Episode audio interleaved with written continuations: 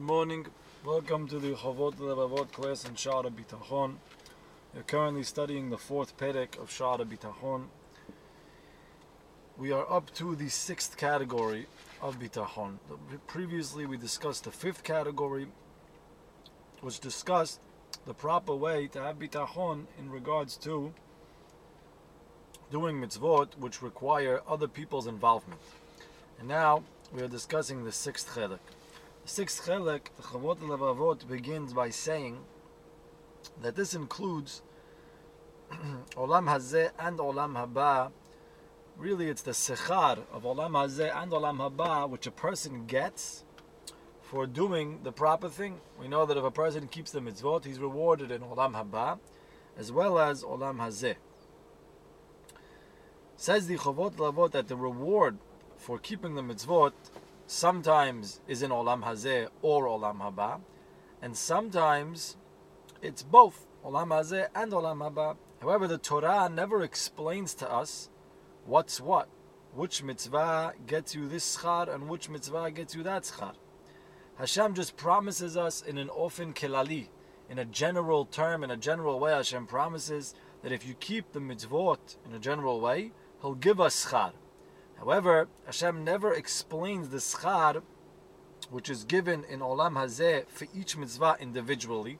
Rather, for the mitzvot as a whole, the Torah tells us different berachot that will have, different schar that will have. However, when it comes to averot, if you look, each avera has a very specific punishment in Olam Hazeh. You do this, you get sikila, serifa, hereg, chenek, you get malkut, you get karet, you get this, you get that all different averot that they that have their uh, punishment uh, very clearly spelled out in the Torah what you get. However, when it comes to the schar and the onesh which exist in olam haba for doing or not doing the mitzvot or the will of Hashem, we never have any explanation as to what that is or what it's going to be like. So the Torah never explains to us what it's like in olam haba, and the Chavot Lavot is bothered by this. Why is it so? Why is it that we never see an explanation for what's going to be in Olam Haba. Not schar and not onesh. The Torah never explains what Gehinam's like and never explains what Olam Haba is like. It says the Chavot Lavot a few answers to this question.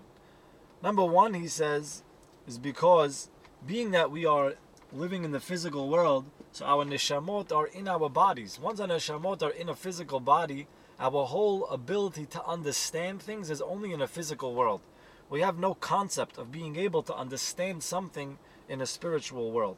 And therefore, since it's not in our ability to understand what Olam Haba is, therefore the Torah doesn't explain it because it's something which is above us, so to speak. Only our neshama will be able to understand it, so to speak, when it gets out of the body. the next reason the Chavot Lavot wants to say why the Torah never explains the inyanim of Olam Haba is because the Torah didn't need to explain it. This is something that's like Torah Sheba'al Peh. It's something which was passed down generation to generation from Moshe Rabbeinu, that we have a Mesorah, we were explained, this is Olam Haba, this is Olam Hazeh, uh, this is uh, Gehinam, different things about what they are in Olam Haba. And therefore, that's why the Torah never explains it. The third reason the Chavot Avod brings, he brings about seven reasons. But the third one we're up to he says a very interesting thing. He says like this The nation which accepted the Torah, he says, were on a, a level where the Torah says to us, "V'lonatan Hashem lachem lev lada'at ve'enayim lir'ot ve'oznayim lishmoa ad hayom hazeh." So therefore, at the time of Matan Torah, says the Chavot Levavot that the people were not on a very high spiritual level, and therefore he says Hashem treated them the same way a father would treat his young son.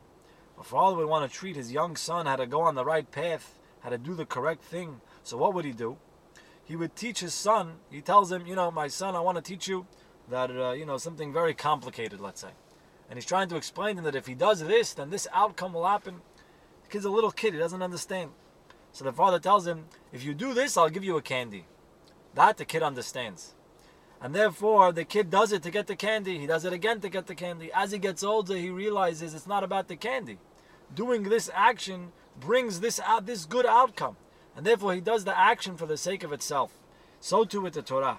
Hashem saw Klal Yisrael that they were on a low level, So in order to help us, he wrote the Torah in a way that the mitzvot have a general promise of olam hazeh. That Hashem says He'll give you parnasa and life and everything good. And the averot Hashem says you do this, you're going to get things that we can understand. That you're going to have this and that. If you would talk about olam haba and gehinam, we wouldn't understand what it says. We wouldn't be able to relate to it. And therefore Hashem spoke in a way that Klal was able to relate to what he was saying in order that they should be able to begin to uh, serve Hashem and, and do the Torah. And of course, as we get older and as we do more, we do it not for the schar of olam hazeh, rather for the schar of olam haba. And therefore, the Chavot Avot seems to be uh, saying over here, uh, uh, Salman also makes this point that, I mean, he really makes this point that that the the Chavot Avot over here is saying that the whole inyan of the schar in olam hazeh and even the schar of olam haba really are all like, like the Rambam says they're all considered shelo lishma. However, Hashem put it in the Torah that we should serve Him, so to speak, shelo lishma, in order that from there we should be able to reach the levels of serving Hashem lishma. Have a wonderful day.